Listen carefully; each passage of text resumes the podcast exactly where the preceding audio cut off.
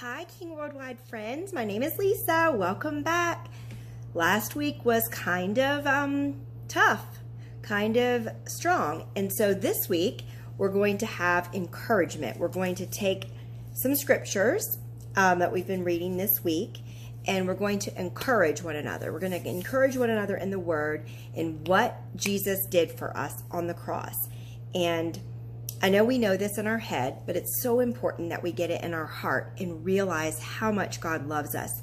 I know I say it all the time, but if if we really knew how much we were loved to the degree, the extent, and how valuable we are, our lives would be different. We would walk around and with authority and not in a controlling fashion, but in a confident fashion, knowing that Jesus is with us Holy Spirit's guiding us, and Father God is on the throne with Jesus.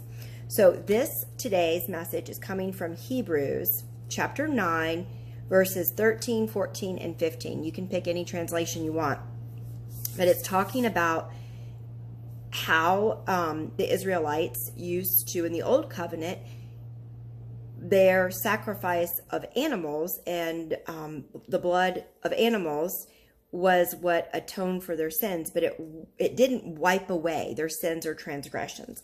And then of course we know that Jesus, the spotless lamb, went to the cross for us, basically, was crucified from the religious of that time for us so that we wouldn't have to. So I'm going to go through that. Before we get into that real quick, I wanted to cover what we talked about a couple weeks ago about the faith message where I said um Okay, I didn't write it down, so this is going to be silly.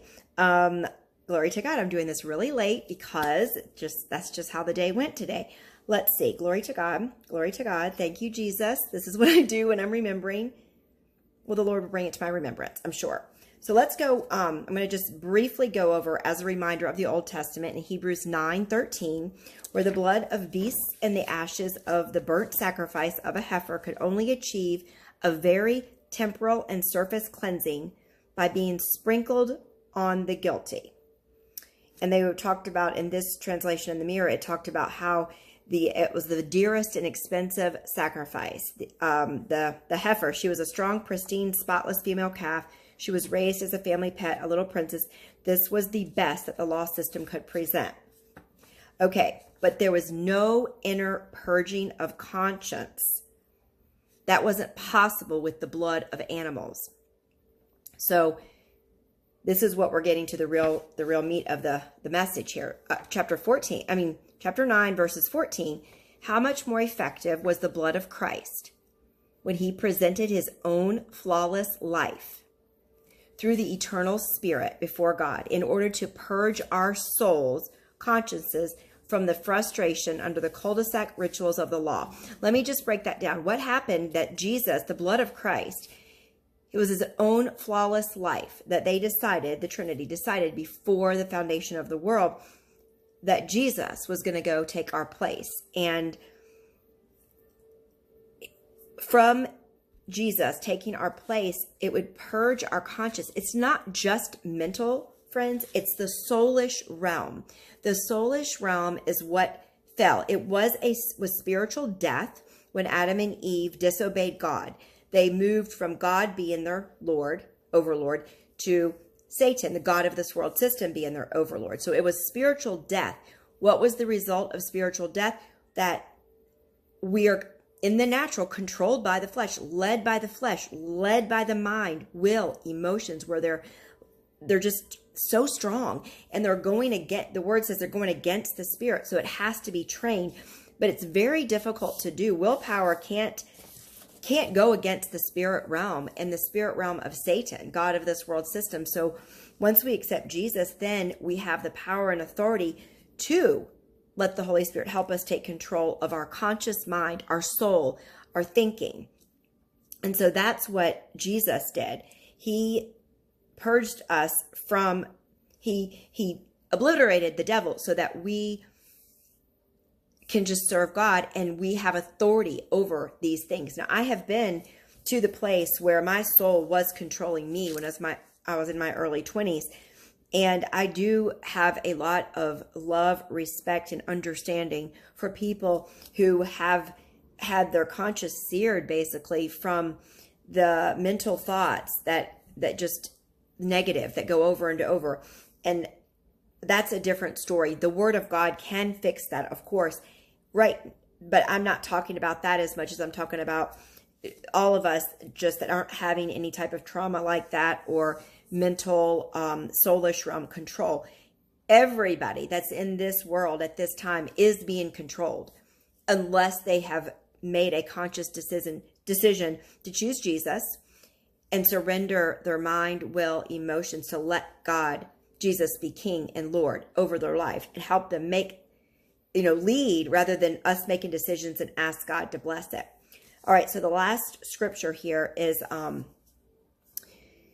there is nothing dearer in the universe to Father God, Son, and Holy Spirit, but our redeemed innocence and our individual value realized.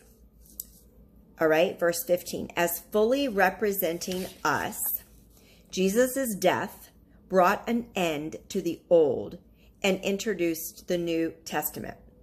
Jesus thus redeemed us from the transgressions recorded under the first covenant.